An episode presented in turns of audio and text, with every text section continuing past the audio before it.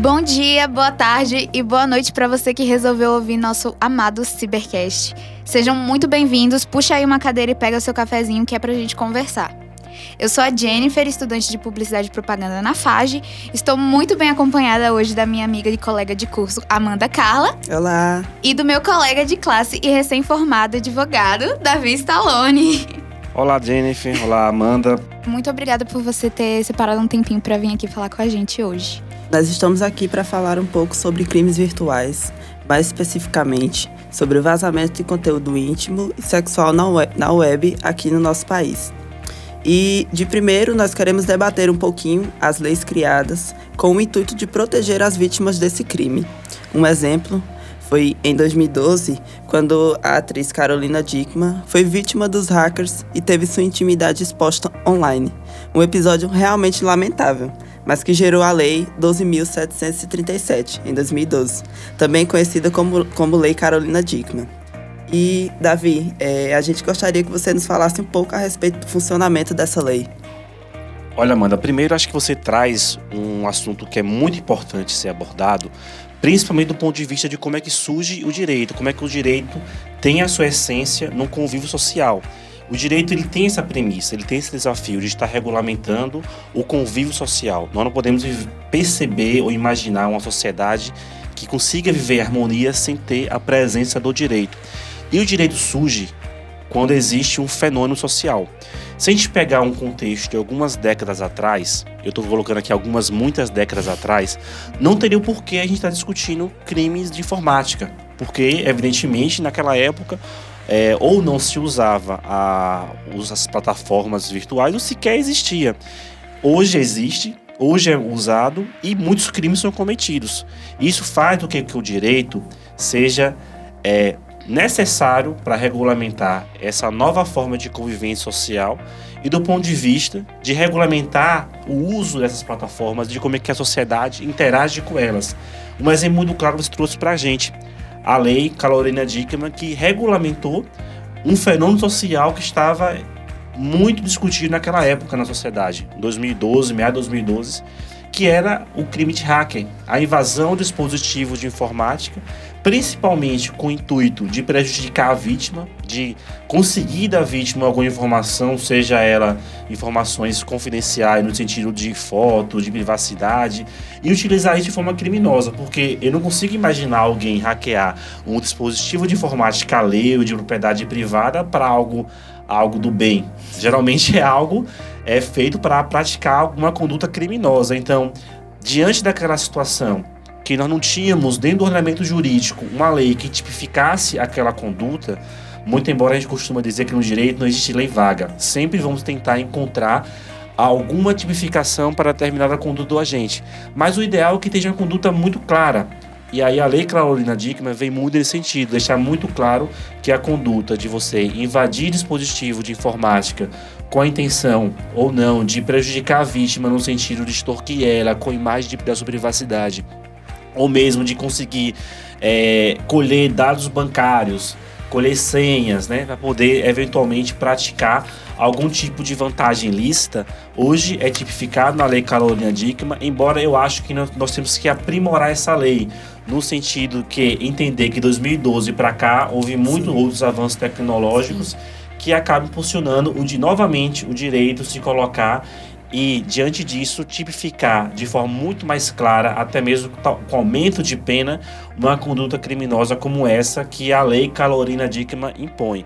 Mas é importante também ressaltar que, embora teve uma notoriedade gigantesca, existiam outros casos e tantos outros casos que foram é, de pessoas que tiveram seu direito violado, Sim. mas precisou de uma figura Público. de pública notoriedade colocar sua vida exposta para o parlamento, que é, o, é, a, a, é o, o poder que cria as leis, tipificar a lei de invasão de hacker é, no sentido que nós temos hoje, que é a lei Calorina Dickman.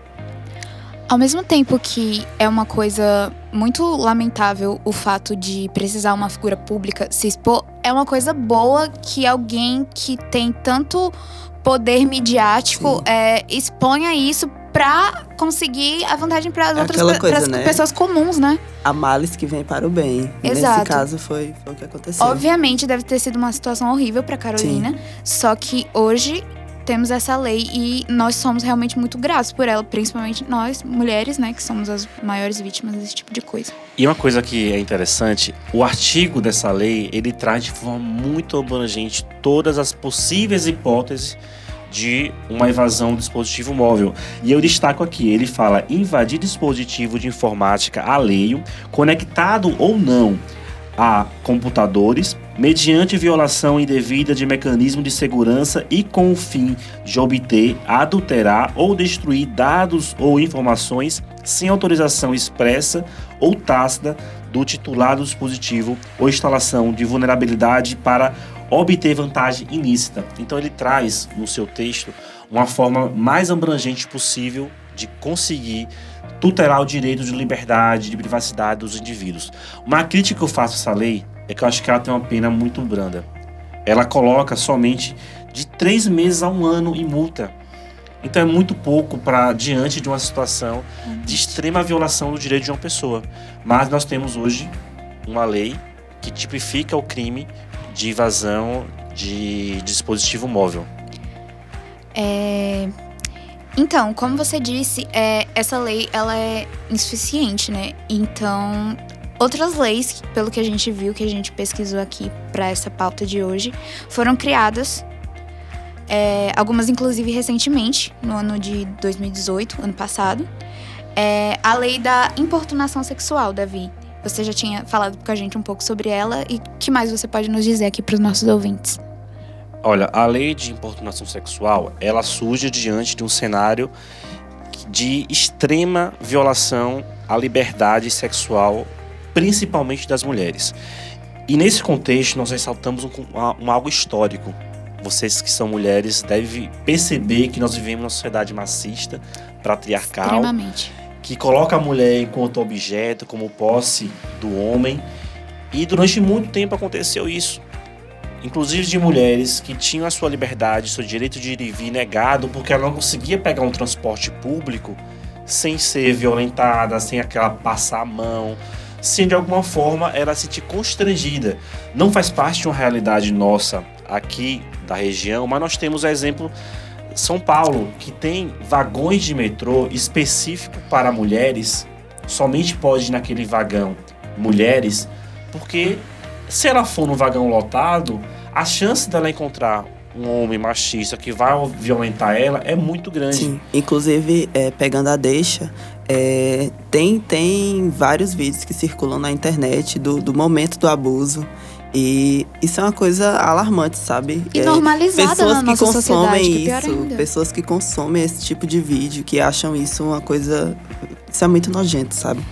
E levanta outra polêmica nesse caso aí, porque esses vagões, às vezes, eles são invadidos por algum cara que ele acha que tá tudo bem porque os outros vagões estão cheios.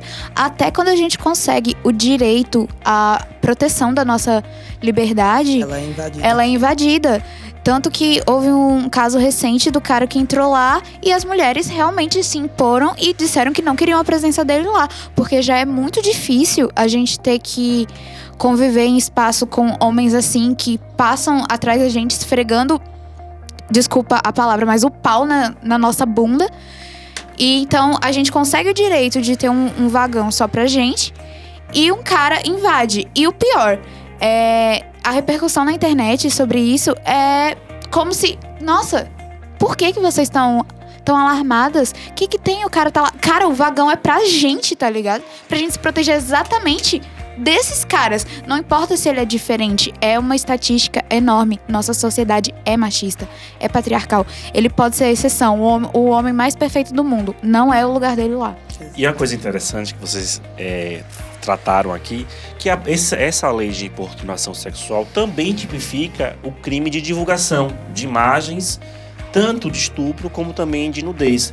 Mas está trazendo ainda sobre o crime de importunação, até então era considerado uma contravenção penal, um crime de menor potencial ofensivo. Agora, eu me pergunto, será que para a mulher que teve ali a sua intimidade, a sua liberdade sexual, é violada, será que para ela foi algo menor?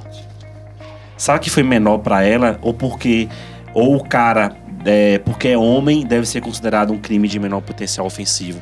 Então a legislação brasileira ela veio aprimorando as novas formas de relacionamento da sociedade, tutelando os direitos das pessoas, dos indivíduos, aí cria a lei de importunação sexual, que traz na, no seu, na sua mudança, na, inserindo o artigo 215A no Código Penal, a prática contra alguém e sem a sua anuência, ato libidinoso, com o objetivo de satisfazer a própria laicidade ou de terceiro. Só que, novamente, eu coloco em discussão e eu trago uma reflexão aqui para o nosso debate sobre a conduta. Ele traz um crime de reclusão de 1 a 5 anos. Será que essa, essa tipificação ela é a correta? Será que essa reclusão de 1 a 5 anos ela vai ser necessária para coibir a prática de novos crimes? E outra coisa que deve ser ressaltado é que a criação de lei e a, a colocação de penas para a conduta, ela necessariamente não vai dizer que vai se reduzir a prática dos crimes. Vai ter sim, sim uma, uma, uma, uma consequência da prática desse crime.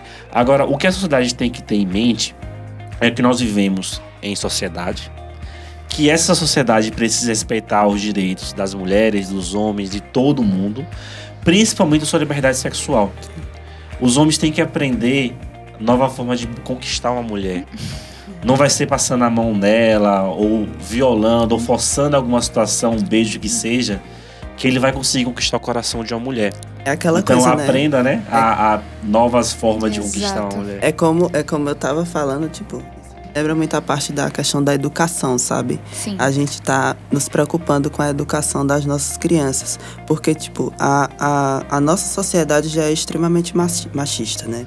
Então, a gente é, tá se preocupando em, em criar os nossos meninos para não serem pessoas dessa forma, é, vai, vai ajudar muito, vai melhorar muito, porque é, tá vindo uma geração aí, tipo, super liberal, que Super tá liberal, exatamente. desconstruindo é, as, as formas que os, os meninos agora que são homens foram criados, esses meninos novos já, já estão pensando diferente.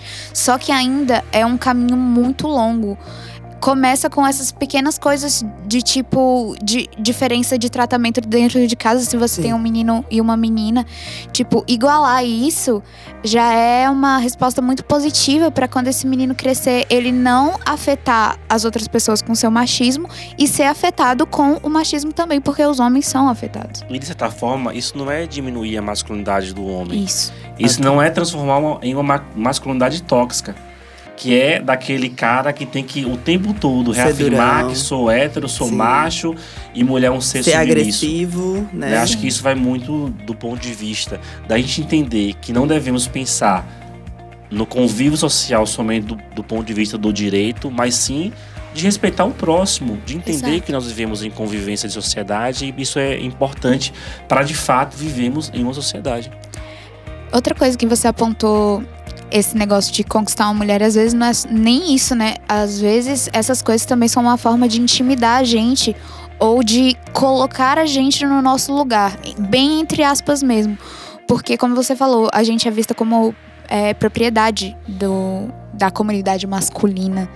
Então, eles acham que isso tá dentro do direito deles. Se eu envio uma foto pro cara, ele acha que é o direito dele guardar e expor, que é pior Sim. ainda, né? E a gente tá aqui, a gente criou esse debate, inclusive, como uma forma de isso mudar. A gente precisa que isso mude, a gente precisa no futuro, a gente ter uma filha e ela nunca, jamais, nem pensar em passar por uma situação Sim. dessa.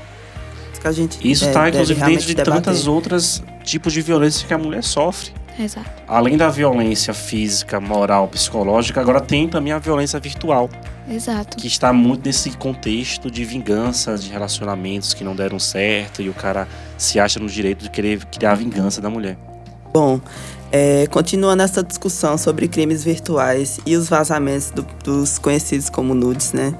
É, eu queria salientar um ponto extremamente importante em casos desse tipo. É, é que, segundo o Cyphernet, em 2016, foram registrados 300 casos de vazamentos, que aumentou consideravelmente de um ano para o outro. E 202 deles foram protagonizados por mulheres, ou seja, 81% dos casos, e em sua maioria menores de 18 anos. É, então, essa infelizmente é a realidade na qual nós estamos inseridos e os casos que mais ouvimos falar são envolvendo mulheres em especial após término de namoro. A gente já tinha falado desse assunto um pouquinho, mas agora a gente vai entrar realmente no, no lance do pornô de vingança, né? É, que tem se tornado cada vez mais a motivação do, dos crimes de exposição, de, de intimidade. É, o que, que você tem observado a respeito disso, Davi? Olha, é, isso reforça aquela ideia que nós comentamos no início do programa, que nós vivemos uma sociedade que tem a mulher enquanto objeto e coloca a mulher enquanto propriedade do homem. E o homem não aceita muitas vezes o término do relacionamento. E acaba colocando a mulher em uma exposição vexatória, de vingança mesmo, ou mesmo intimidação. Se você terminar comigo, eu vou expor aquela intimidade daquela foto que a gente tiramos juntos no momento de, de amor nosso tal. Ou mesmo a foto que sequer ela sabia que existia, ele tirou ali enquanto ela estava dormindo, né? Acontece muito isso e acaba usando isso como objeto de intimidação ou de vingança. A própria lei de importunação sexual, ela também traz a tipificação dessa conduta, né? Até porque é, é uma realidade de que se aflorou muito mais em tempos atuais e, e determinou por parte do Poder Legislativo a tipificação dessa conduta. Então, a lei de importunação sexual também traz a condenação dessa dessa conduta de vingança, do pornô vingança, como também de você armazenar em seus dispositivos imagens de estupro, de nudez, né, que coloca a mulher em situação humilhante, vexatória, mas também eu quero ressaltar que não é só da mulher, apesar que em números muito menores, inferiores menores, também existem pessoas que estão, homens que estão também tendo esse direito violado. Era isso mesmo que eu ia te perguntar. Se você conhece algum caso é, grave em que um homem foi realmente prejudicado com esse negócio do vazamento de conteúdo. Porque, como a gente falou, 81% dos casos em 2016 foram mulheres. Gente, e quando geralmente acontece vazamento de, é, de algum conteúdo do homem. Não, não é, dá em nada. É, não dá em nada. Ele é muito enaltecido, tipo, hum, admirado pelo corpo e tudo mais. Ou mesmo ele tem a vergonha de, se, de ir denunciar. Uhum. Porque, ah, não, eu sou muito muito homem para resolver isso do meu jeito. Eu não vou querer denunciar, não, porque isso vai me expor de alguma forma. E acontece muito isso. Homens que são vítimas e são, eu ressalto, em número extremamente inferiores ao número de mulheres que são vítimas, eles, quando denunciam, é, existe por parte de uma parcela significativa e pequena a ideia de que denunciar casos de que ele é violentado seria uma exposição que seria colocar em, em vexame a sua masculinidade. Embora, novamente, ressalte que o número de mulheres é infinitivamente maior ao número de homens. Inclusive, quando a gente está fazendo esse tipo de debate de direitos, de promover direitos, de, de garantia à mulher, muita gente fala, ah, e por que não do homem? Porque se você pegar dado estatístico histórico, a mulher está em situação de vulnerabilidade e de negação dos seus direitos há muito tempo. Então não tem porquê eu criar a lei Homem da Penha. Porque são João da Penha, né? João como da Penha, como falam. Porque quem está sendo morta, massacrada, são as mulheres. Exposta, mulheres humilhada. que não querem mais esse relacionamento e estão sendo vítimas de diversos abusos incluindo esse que a gente está discutindo hoje relacionado ao crime de vazamento. E aí eu ressalto o seguinte a todo mundo que está nos ouvindo: não achem na sua inocência que, ah, não, eu recebi um vídeo de estupro ou nudes da minha amiga e eu vou guardar aqui no meu celular. O fato de você estar tá guardando também está cometendo um crime. Isso é importante ser dito, porque cria-se uma consciência das pessoas que não, ah, não vou compartilhar, não, vou guardar só. O fato de estar armazenando em seu dispositivo ou qualquer um que seja de rede de computadores é crime também. E acho que é isso que a gente também precisa estar passando para as pessoas de compreender que um crime de importunação sexual, de armazenamento de nudez, de violência, de estupro, que humilhe, que coloca a mulher em situação vexatória, vai muito além de você produzir e compartilhar. Armazenar também é uma conduta criminosa. Exato. Outra coisa também é importante ressaltar, já que a gente falou do, de casos de homens sendo expostos, é que aquele cara te manda um nude e você vai mostrar para suas amigas. Isso também é um, é uma coisa que você tá violando. O cara mandou para você e confiou em você.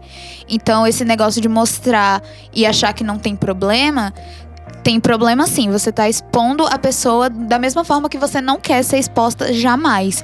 E embora os dados sejam muito diferentes, é vazamento de conteúdo íntimo do Então, mesmo jeito. Inclusive, é, a gente ressalta o quê? Que quando esse vazamento desse conteúdo íntimo, ele é provocado por uma pessoa que teve um relacionamento com a outra pessoa, existe um aumento de pena, que vai de um terço a dois terços. Se você teve um relacionamento e o indivíduo, seja um homem ou mulher, compartilhou, divulgou uma imagem sua de nudez ou de vexatória, é, essa, esse compartilhamento, essa divulgação acaba aumentando a pena dele, que já está prevista lá no, no artigo também, que é de 1 a 5 anos. Ele pode ser aumentado para de um terço a dois terços, sendo que o agente tem uma relação afetiva, uma relação íntima com a pessoa. Bom, a respeito desse tipo de crime que se, se multiplica na, na internet, né? Como a gente já observou, nos aplicativos de relacionamento, como o WhatsApp, que é onde mais rola esse compartilhamento criminoso. Você acha que o aumento dos números nesses últimos anos tem relação direta com o avanço da tecnologia? Evidentemente, nós não podemos desassociar o uso da tecnologia e o avanço da tecnologia com a conduta desse crime e de alguns outros que ainda acho que vão surgir. Esse debate que a gente está fazendo aqui hoje, se você pegar daqui, e não é muito tempo não, viu? Pode colocar aí daqui a um a dois anos, nós teremos a necessidade de novas tipificações, de novos crimes, mediante os avanços tecnológicos. E aí existe várias discussões que permeiam na sociedade de garantir que condutas como essa sejam coibidas e ao mesmo tempo também garantir a liberdade de expressão das pessoas. Então são viés que tem que estar dialogando. Nós temos que entender que ao mesmo tempo que a tecnologia surge para ajudar as novas formas de relacionamento, as novas formas de interação na sociedade, que também há nesse campo todo novos crimes surgindo. E- Então, a tecnologia está sim, Amanda, associada à prática de novos crimes. Sim. E, bom, é, será que a gente pode esperar que o avanço dessa te- tecnologia também sirva para aumentar a nossa proteção? Evidentemente, porque você não pode é, pensar que a tecnologia traz só algo ruim. Né? A gente não pode nunca achar que o avanço tecnológico só vai proporcionar algo maléfico à sociedade. Os benefícios são diversos, inclusive a própria questão da privacidade. né? Nós temos hoje avanços tecnológicos que permitam que a sua proteção, a sua intimidade, a sua privacidade esteja resguardada. Você coloca aí pelas novas plataformas que se utiliza tanto no WhatsApp como outras redes sociais, que garante um nível de privacidade é, até mesmo que dificulta às vezes a, a manutenção ou a busca da prova da conduta delitiva, né? Porque a privacidade é tremenda que você conseguir é, uma autorização judicial para poder invadir a conta de alguma pessoa, poder colher ali informações de uma conduta criminosa é muito difícil, porque o nível de segurança ele, ele acaba proporcionando isso. É, continuando falando da parte da proteção que a Amanda entrou, é, Davi, conta pra gente, assim, agora é a sua opinião que tá, tá aqui na mesa. Se você tivesse que propor alguma, propo é, alguma proposta de lei, assim, que realmente fosse é, eficaz, já que você, você mesmo já levantou críticas a essas leis que a gente discutiu aqui hoje, é, o que você faria? O que você acha que essas vítimas precisam pra realmente ter a justiça feita no, no caso da- dos vazamentos dos seus conteúdos íntimos? Olha, são duas, duas situações que a gente precisa compreender. Uma é a mudança de paradigma da sociedade.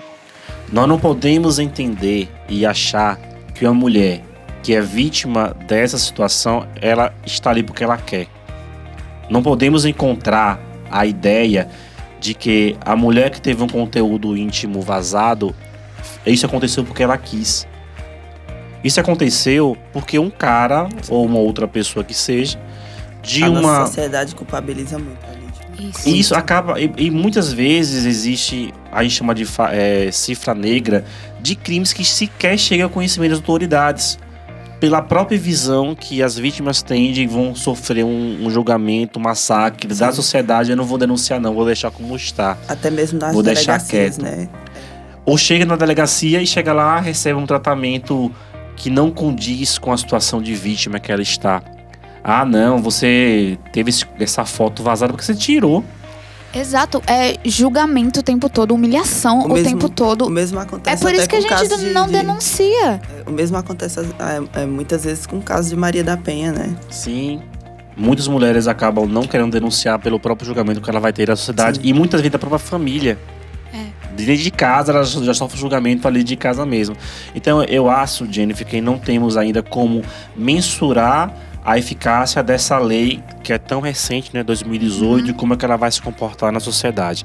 A crítica que eu tenho é no comportamento social em si principalmente dos agentes públicos que estão atendendo vítima de violência, ou mesmo da sociedade que não pode compreender que essa, esse indivíduo, seja homem ou seja mulher, está exposto àquele tipo de violência porque ela quer. Né? Então, se você conhece alguém que está sofrendo esse tipo de violência, se você conhece alguém que está passando por uma situação constrangedora, não seja uma pessoa que vai aprimorar o sofrimento, que vai atacar essa pessoa. Seja uma pessoa que tenha o comportamento de entender que ela está sendo vítima de uma conduta criminosa e principalmente é importante a denúncia.